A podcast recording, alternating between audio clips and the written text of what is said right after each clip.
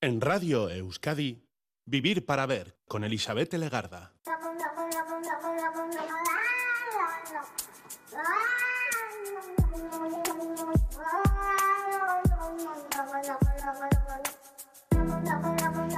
Gabón, ¿qué tal? Bienvenida, bienvenido a esta edición de Vivir para Ver en Radio Euskadi, saludando de frente desde sus primeros minutos al día, al día 8 de marzo.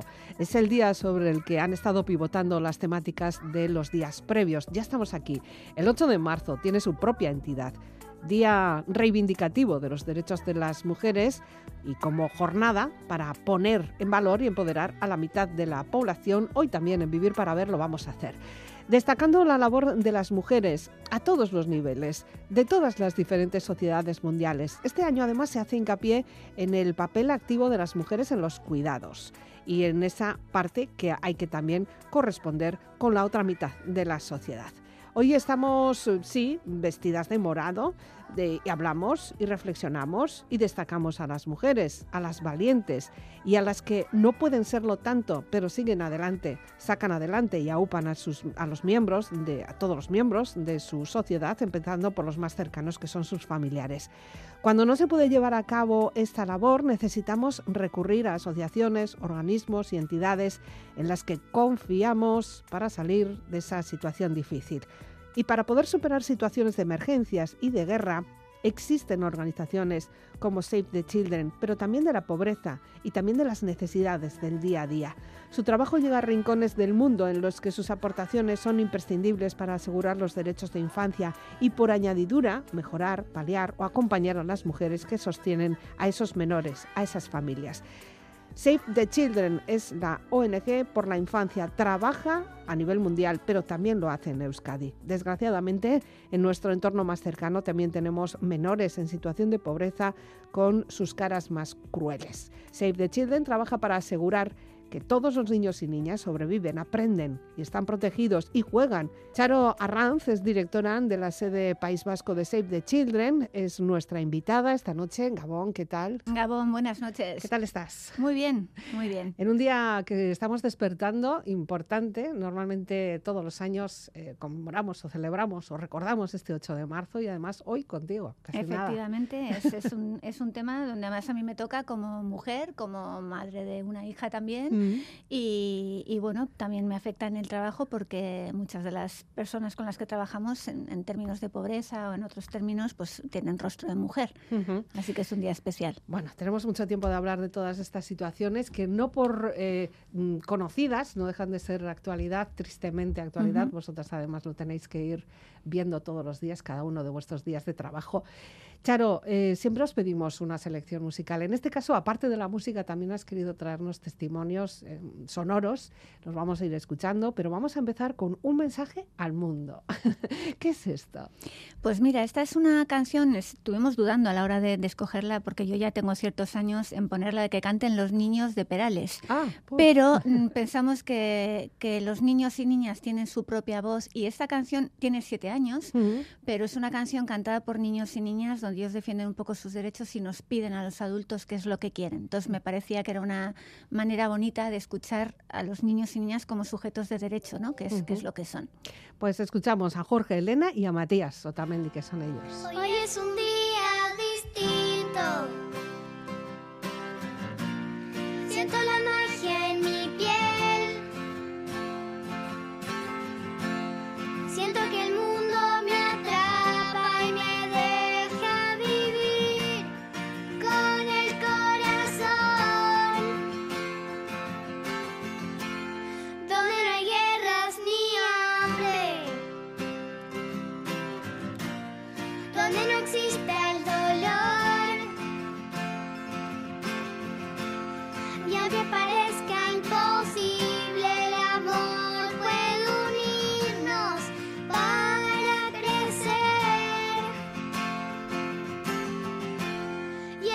mensaje al mundo.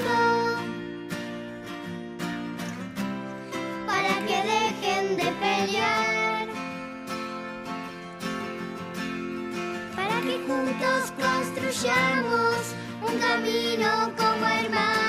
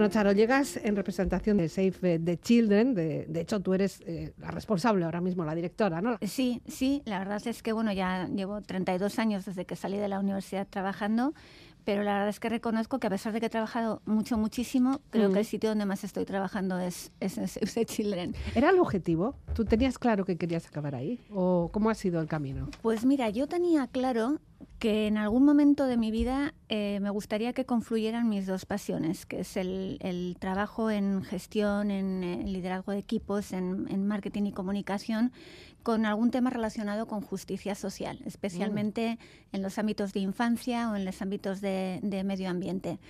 Mm, Toda mi vida, desde que tengo uso de razón, he estado trabajando de voluntaria en, en algunas causas en el tercer sector eh, algunas de ellas pues durante 28 años, como fue el caso de, de Gesto por la Paz, eh, en el caso de la infancia también, y siempre eh, es un tema que me ha preocupado mucho porque creo que tenemos que devolver a la, a la sociedad, no en términos ni de caridad ni de limosna, sino en términos de justicia, eh, algo de lo que hacemos. Ujú. Y la verdad es que esto se presentó en un momento en el que no lo estaba buscando. Y bueno, pues me lancé, me lancé de cabeza. Lo que comprobamos también es que cada vez sois más personas muy formadas las que estáis en este sector, algo que era necesario, que no era una cuestión Sí. solo de corazón. Sí, yo vengo del, del mundo de la empresa, he trabajado hasta el año eh, 2019 que me, que me incorporé a Save the Children en el mundo de la empresa y una de las cosas que consideramos imprescindible es que el tercer sector se profesionalice, eh, que coja buenas prácticas y, y que se lleve de una forma eficiente, eh, con total transparencia y con total rigor. Y una de las cosas que me gustó para, para unirme a Save the Children fue que esta organización ya contaba con grandes profesionales y tenía procedimientos y eh, se, se regía por la medición de evidencias y entonces es un tema que a mí me, me atrajo especialmente porque está muy profesionalizada y hay especialistas y expertos en temas y nos basamos en evidencias. Entonces eso es un tema que a mí como Ya. profesional me, me trae muchísimo. Pues Sí, porque además es que sois quizá los que más se investigan. Hombre, la verdad es que en un caso como el de Save the Children, eh, como nos movemos no, no en lo que es un, un tercer sector asistencialista, que es el, el prestar apoyo a corto plazo, que eso es algo que hacen otras entidades fenomenal, nosotros lo hacemos en caso de emergencias internacionales, pero nuestro realmente propósito es eh, transformar las leyes, que las instituciones tomen un papel que- les corresponde para que se produzcan cambios a medio y a largo plazo. ¿no? Ese es el espíritu de Save the Children. Y para eso tenemos que realizar estudios, sacar evidencias, contrastar y con eso convencer. Y argumentar. efectivamente, tienes que dar argumentos para que las personas que están en el otro lado y pueden tomar decisiones que afecten a los niños y las niñas tengan elementos que les ayuden, ¿no? Y eso es lo que estamos haciendo con nuestros informes, con eh, nuestras recomendaciones, mm, acompañando a las instituciones, pues como ahora con el modelo Barnahus en el gobierno vasco,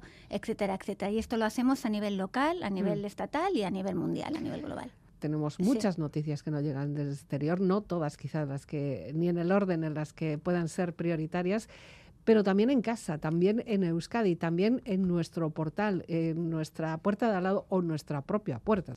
Sí, nosotros lo vemos diariamente y lo vemos eh, tocando terreno porque nosotros intervenimos con, con, niños y niñas en situación de pobreza o de riesgo de exclusión social en, nuestro centro propio, en, el Centro de Recursos para la Infancia y Adolescencia que tenemos en Baracaldo, en Cruces, como en Bilbao, a través de nuestra contraparte Bacuba, como en, en Vitoria, en los centros del Pilar y Aldave.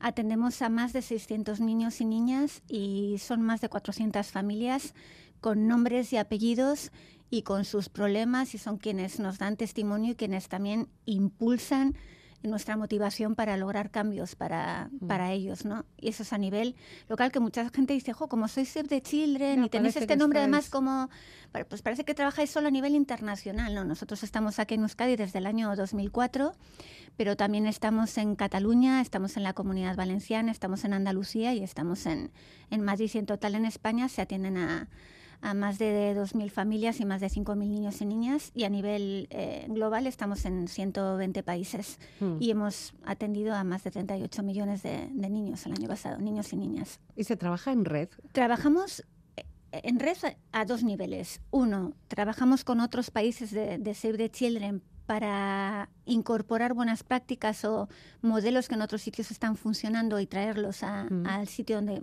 donde trabajamos y podemos, creemos que podemos hacer transformaciones importantes. Y luego también nos gusta trabajar en red con otras entidades del tercer sector mm. eh, para sumar fuerzas. También trabajamos en red, si se puede considerar así, con las instituciones, porque hay que ir de la mano con ellas para realizar algunos cambios transformadores que tengan impacto a medio y largo plazo y como no puede ser menos, pues también trabajamos con los medios de comunicación porque sois vosotros y vosotras quienes nos proporcionáis el altavoz para que los mensajes, la sensibilización eh, llegue a la ciudadanía, ¿no? que es absolutamente relevante para que también se produzcan cambios. Mm. Así que no podríamos hacer esto de ninguna manera haciéndolo solos o solas. Y eso tú, eh, a la hora de trabajar, a la hora de ir a la oficina y decir, bueno, hoy voy a hacer llamadas, reuniones, encuentros, eh, proyectos, ideas y un tiempo también como para descansar y para digerir todo lo que estás eh, gestionando, ¿no? Sí, lo del tiempo para descansar y pensar es algo que no, no, encontramos. Estamos todos, pues hay que pautarlo. todos deseando. Entonces lo que hacemos, lo que, que sí claramente tenemos son, son procesos claramente planificados dentro de la organización donde hay un momento del año donde paramos, revisamos lo que se ha hecho, hacemos un plan estratégico a tres años y luego hacemos unos planes de la de Save the Children en España y luego cada sede hacemos los nuestros siempre coordinados para sumar. Porque no se trata de, o sea, aquí en estas organizaciones o sea, cada euro que nos entra es un euro que si lo malgastas no va a los niños y las niñas. Así que hay que ser exquisito, no solamente con el dinero que nos llega, sino también con el tiempo de los profesionales y no duplicar esfuerzos y ser lo más eficientes posibles para que esto llegue a los destinatarios finales y se, y se traduzca en cambios. Quizá para muchas personas que ahora nos estén escuchando, Save the Children es o una campaña de publicidad o quizá esos voluntarios, creo que son voluntarios, esas personas que están con una carpeta y que te dicen, oye, perdona un momentito, ese trabajo es muy duro, ¿no? El trabajo de la gente que está en la calle, sí, es gente a la que se les contrata, no son voluntarios. Ah, vale. Sí, nosotros, nosotros trabajamos con, con gente eh, que trabaja en plantilla, por decirlo así, mm. con gente a la que se contrata y luego tenemos voluntariado. Eh, sí, ese es un trabajo durísimo. A mí me parece que tienen un mérito tremendo. Yo mi marido me dice que es un horror ir conmigo por la calle porque me paro con cualquiera, con todos los que están, porque además me solidarizo con ellos. Digo, joder, están allí cuando llueve, cuando nieva, cuando hace frío. Y, es gente que la verdad es que, que nos traen un aporte de socios y de socias importante y ellos son un poco los que nos, los que nos representan también de cara hmm. a, esa primera visión ¿no? esa que, tienen muchas personas de, nuestra organización. Una de nuestras, sin duda, principales fuentes de financiación son nuestros socios y socias, socias, luego tenemos donaciones que pueden ser puntuales, eh, luego tenemos también pues muchas alianzas con empresas que también nos ayudan y luego, por último, hay una parte de, fondos públicos pequeñas, sobre todo a nivel internacional, para proyectos internacionales. Pero la captación de socios en la calle mm, tiene, tiene mucho mérito y a mí me parece que a estas personas, mm. aunque solo sea dedicarles una sonrisa, y decirles, oye, mira, no me interesa, pero gracias por el esfuerzo que estás haciendo, es algo que ellos y ellas valoran. Vamos a escuchar un poquito más de música. Miquel Laboa con este tema, ¿no? Claro. Es que tenemos que tener uno, estamos en Euskadi, tenemos que mm. tener algún tema en euskera y luego este tema me, parece muy inspirador, ¿no? Porque eh, él habla un poco de, la trascendencia, un poco también de, cómo generaciones futuras van a seguir con el legado que nosotros estamos construyendo, habla del contacto con la naturaleza y cómo debemos cuidarlo. Y, yo creo que para estas horas de la noche también tiene una melodía y un ritmo que es, que es francamente agradable de escuchar. Mm. Izarren hautsa egun batean Bilakatu zen bizigai Hautsartatikan uste gabean Noiz baigina den guer nahi. Eta horrela bizitzen gera Sortuz ta sortuz gure aukera. Atxedenik hartu gabe Lana eginaz goaz aurrera, kate horretan denok batera, gogor kiloturi gaude. Gizonak badu ingurulatz bat, menperatzeko premia. Burruka hortan bizi da eta, hori du bere egia Ekin ekin bilatzen ditu Zaiatze hortan ezin gelditu. Jakintza eta argia Bide ilunak nekez aurkitu. Lege berriak noiz baiter ditu hortan jokatuz bizia. Gizonen lana jakintza dugu, ezagutu zaldatzea. Naturarekin bat izan eta harremanetan zartzea. Eta indarrak ongi errotuz, gure sustraiak lurrari lotuz, bertatikan irautea. Ezaren gudaz baietza sortuz, ukazioa legaitzat hartuz, beti aurrea joatera. Ez da dukanak ongi oidaki, eukitzea zein den ona bere premiak bete nahian, beti bizi da gizona. Guere zerbait bagera eta gauden tokitik emendik bertan, zaia gaitezen ikusten, ametxeroak baztertuz bertan, sasi zikinak behingo zerreta bideon bat aukeratzen gizonen lana jakintza dugu ezagutu zaldatzea. Naturarekin bat izan eta harremanetan zartzea sortu ginen enbor beretik, sortuko dira besteak, urruka hortan iraungo duten, zuaitzardaska gazteak,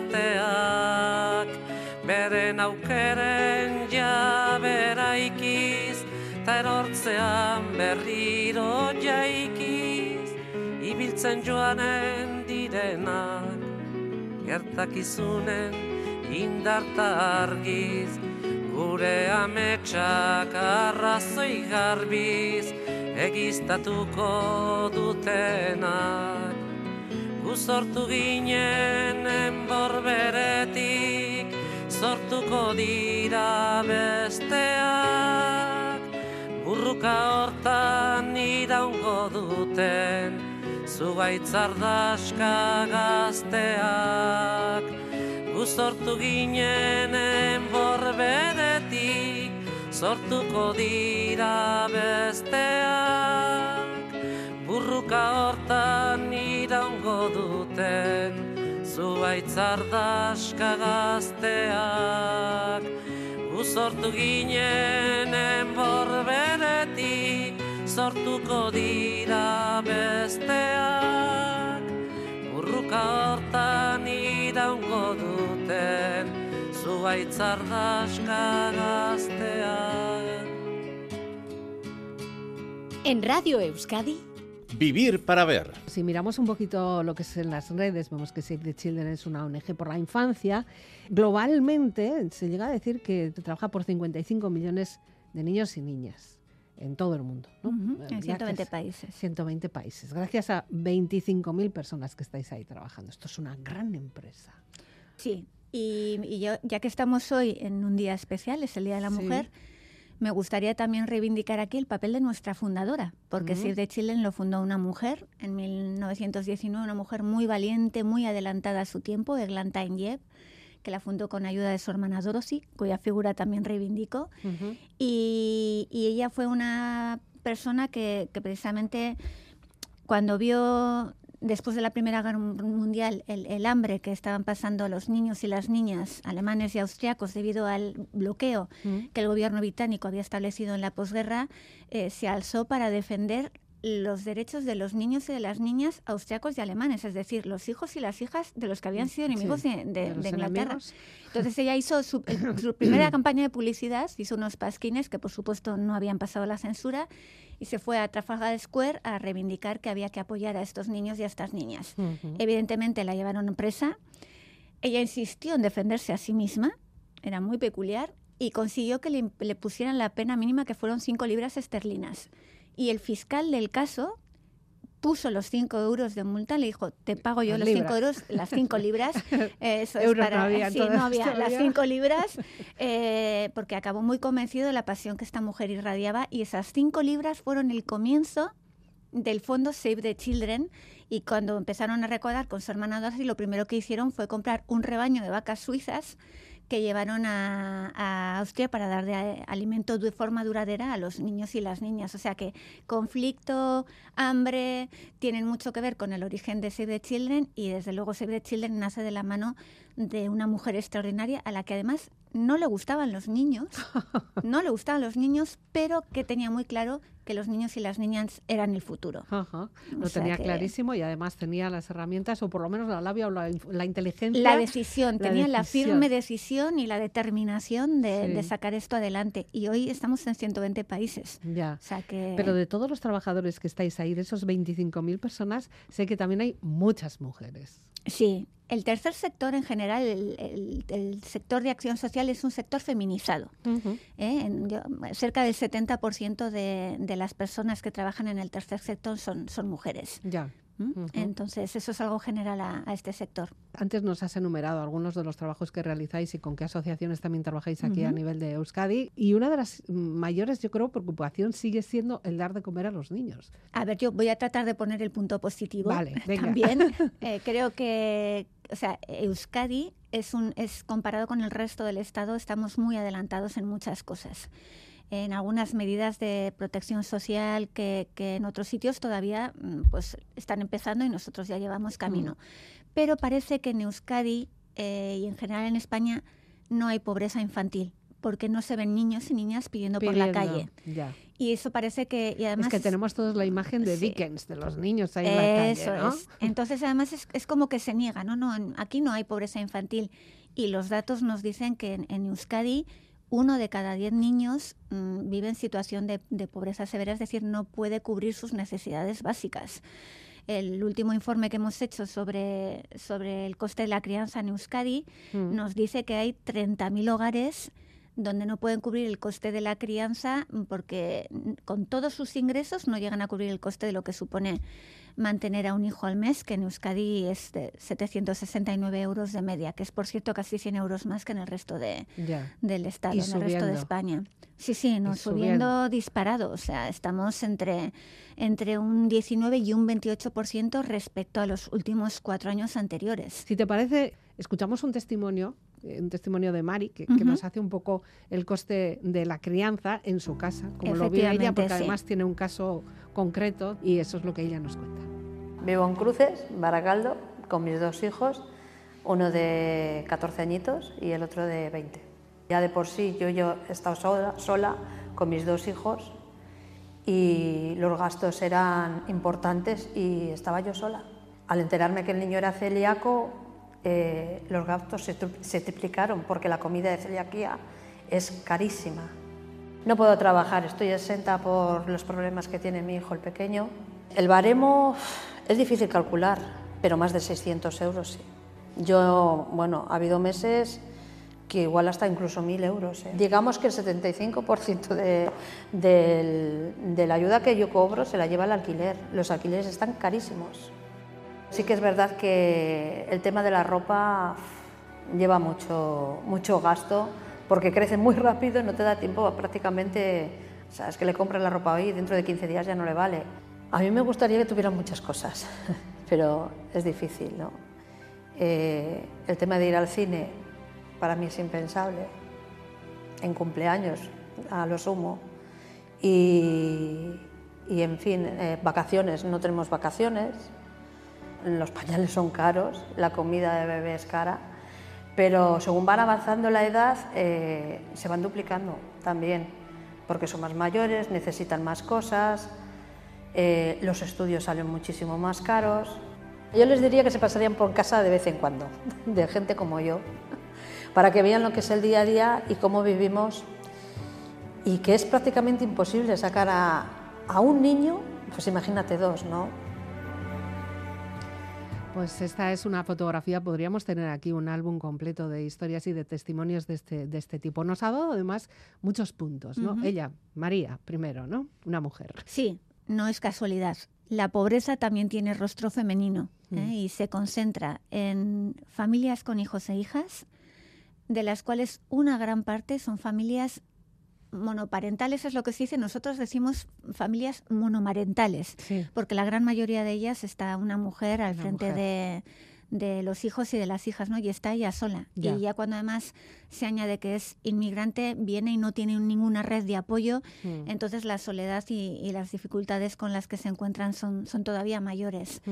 Ese añadido de que uno de ellos es celíaco. Hace poco escuchaba también yo eh, que hay cantidad de personas con esta enfermedad, con esta intolerancia y que y que han tenido que dejar la dieta. Los productos sin gluten son mucho más caros que los productos con. Y bueno, el tema, ella comenta varias versiones, pero el, tema de la pobreza o la falta de recursos tiene muchas vertientes que, que afectan a los niños y las niñas. Una de ellas es el vivir en una vivienda adecuada que tenga unas características donde puedas poner el radiador, pueda estar a una temperatura adecuada, que no tenga humedades, que tenga luz natural, donde los niños y las niñas tengan un sitio para estudiar.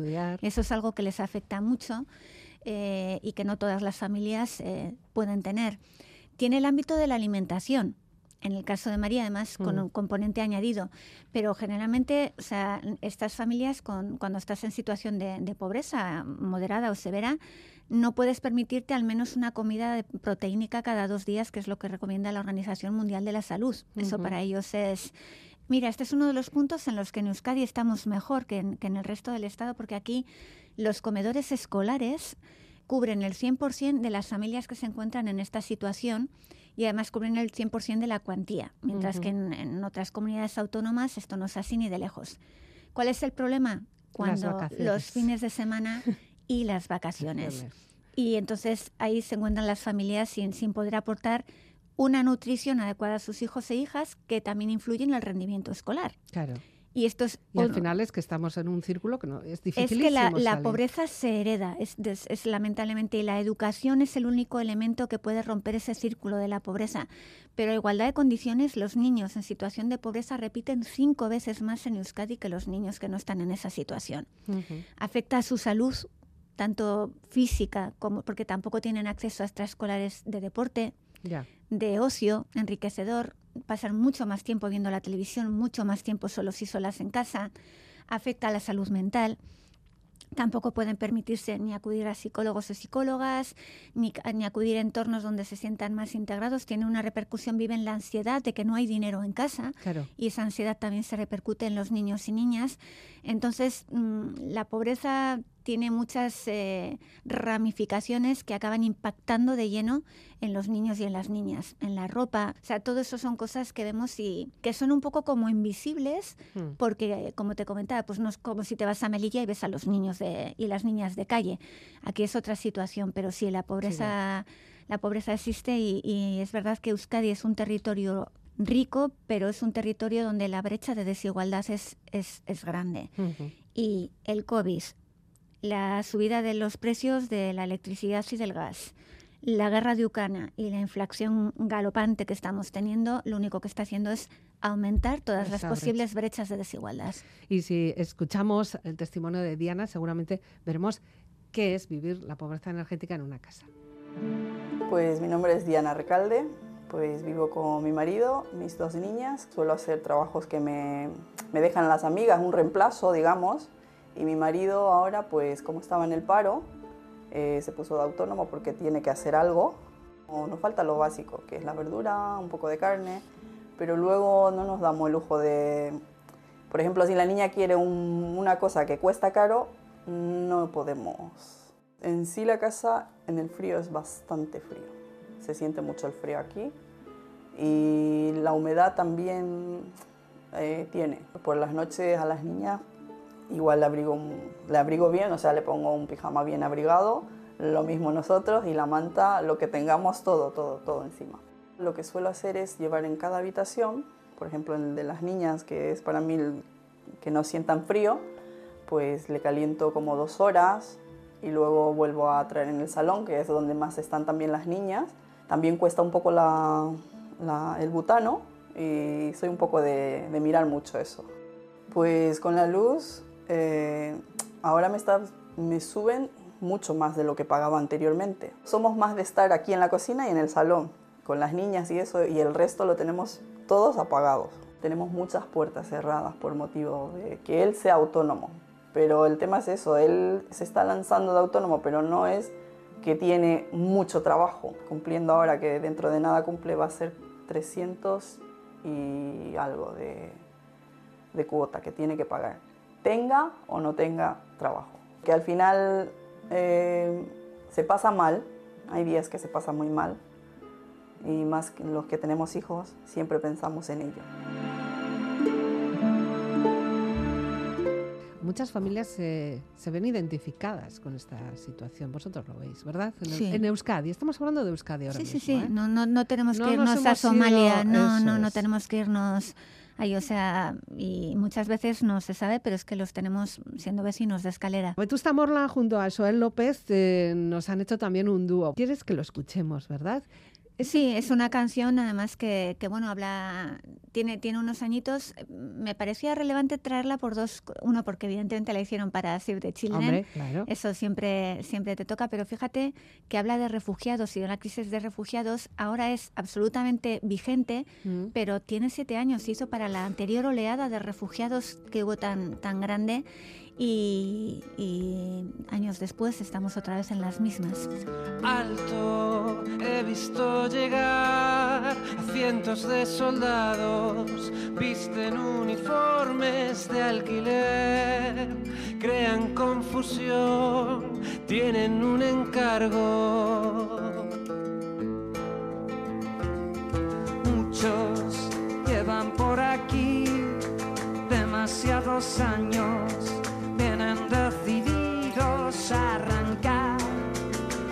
cada expresión su significado. Ah, vete con cuidado, las ganas de volver te irán acompañando la próxima vez. Ya dura demasiado, yo guardo la fe,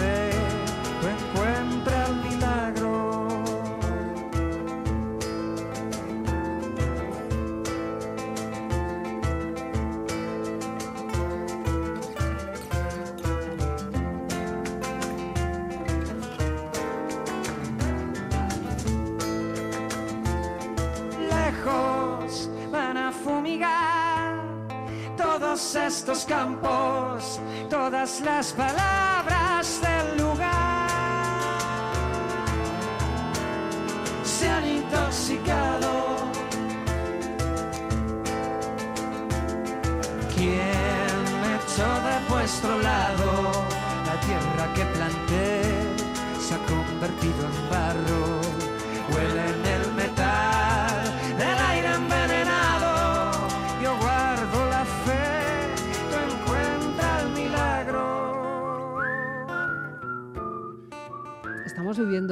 tiempos además muy convulsos con muchas noticias, nos estamos eh, empachando un poquito de noticias, no Sí. sé si eh, somos capaces de digerir y de saber qué, estamos, qué está ocurriendo en el planeta. Y no me refiero únicamente a Ucrania, aunque tendremos que hacer referencia a Ucrania porque es una de las noticias más recientes, pero bueno, eh, hace poco también eh, ha habido una gran desgracia en el Mediterráneo, o sea que siguen, seguimos teniendo estas situaciones.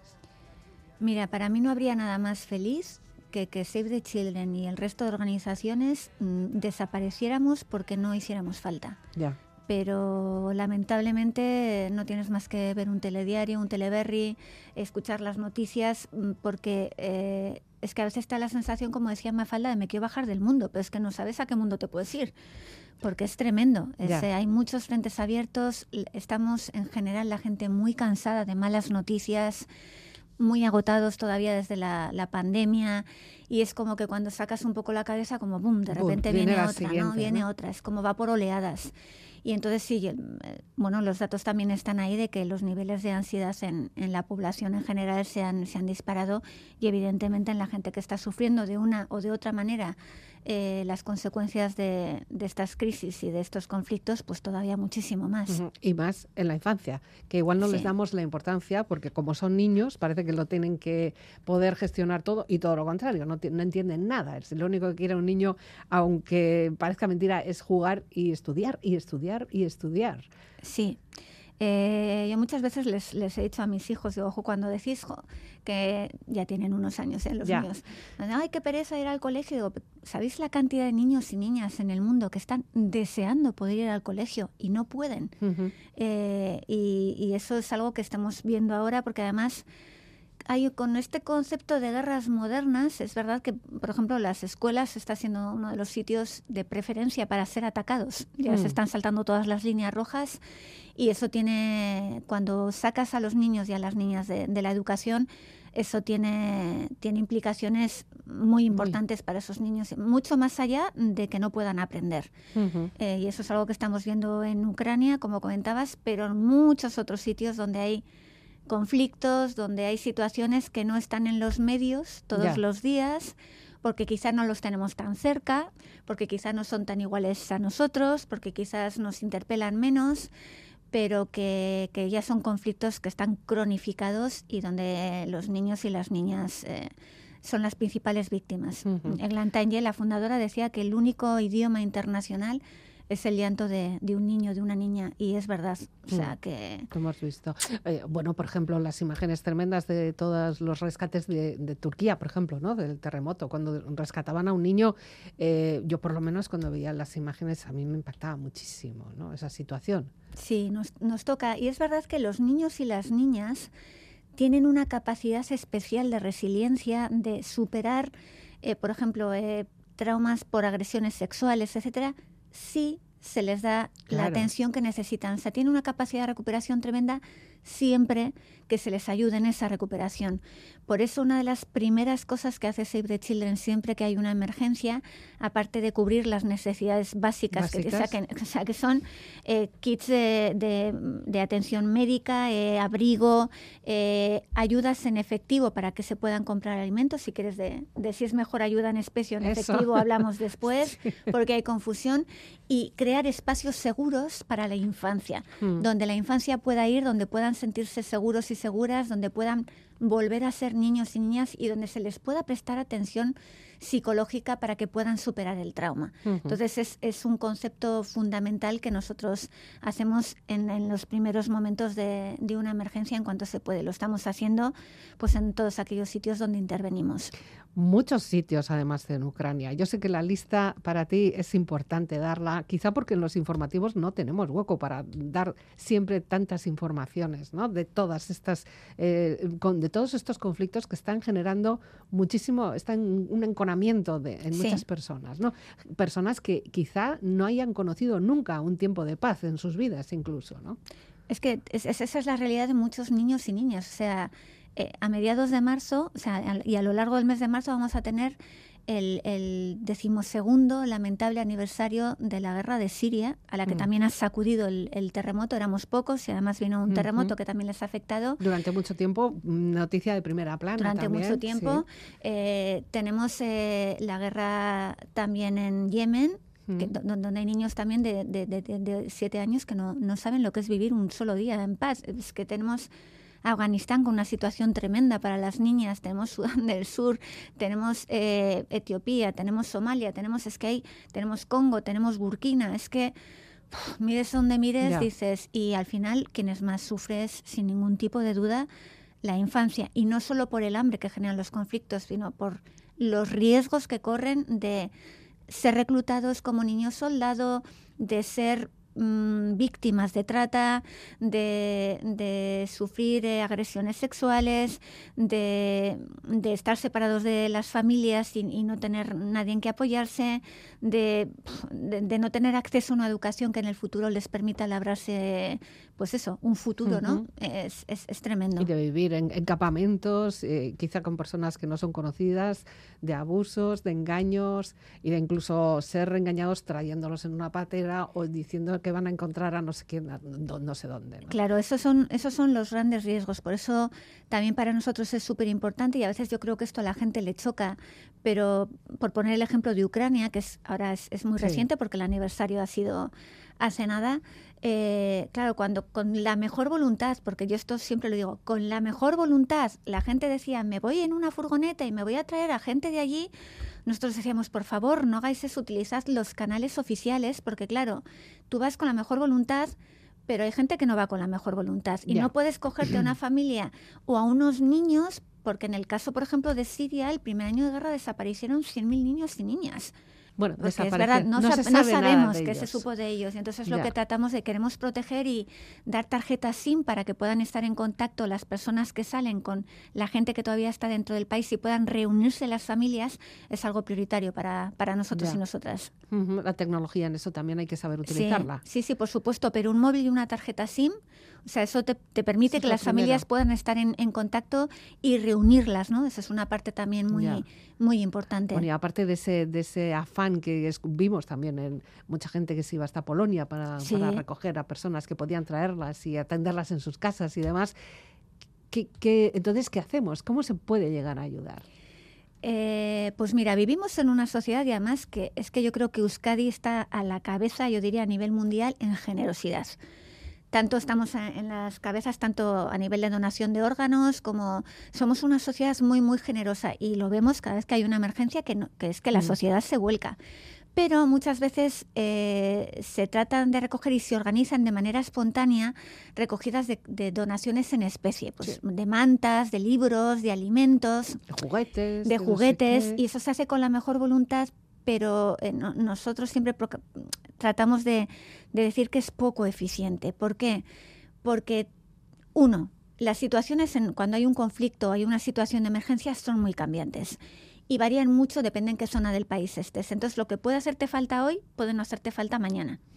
y, y, en cambio, y además incluso con el tema de alimentos, tienes problemas con la caducidad y luego problemas de distribución. O sea, esto hay que cogerlo aquí, transportarlo, que supone un dinero importante, y luego hacer que llegue a los destinatarios, que a veces ni es posible porque no hay carreteras, no hay conductos humanitarios que estén habilitados, eh, es muy complicado, entonces siempre decimos que es mucho más eficiente donar en efectivo.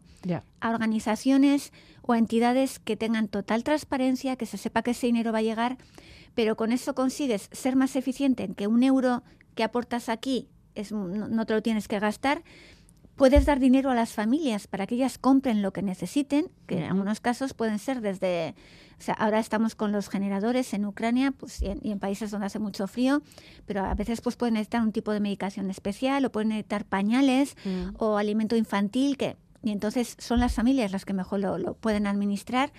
Y luego porque también eh, si compras allí las cosas, las mandas, ayudas a que se recupere la economía local. Entonces tiene muchas ventajas y a veces con la mejor voluntad, pues, pues tenemos tres containers. Y es que era cuánto nos va a costar transportarlos. Más de lo que hay dentro, quizás. Claro, esos euros, pues, pues, ya te digo, es cada, cada euro, cada céntimo hay que invertirlo de la mejor manera posible. Bueno, pues para eso también tenemos un abanico grande de organizaciones que podemos elegir cualquiera de ellas, cualquiera de ellas seguramente con toda la fiabilidad posible para poder aportar. ¿no? Eh, eh, en, el caso, si quieren en Save the Children, en savethechildren.es tienen ahí la posibilidad y las distintas maneras de colaborar y también recomendaciones sobre este tipo de, donaciones para que puedan tener consejos. Bueno, vamos a hacer un último apunte porque ya el tiempo nos apremia. Es importante tener a personas con un nombre ya, con una cara, que sean reconocibles, eh, famosas, que también aporten eso, esa, esa cara, ¿no? Antes escuchábamos esa canción de Vetusta Morla y de eso en López. Y ahora el que toca es la voz, la voz en este caso, de Alex eh, González, que ha trabajado también para Save the Children, con esta aportación referida al conflicto de Ucrania. Mi colegio era grande, de tres pisos.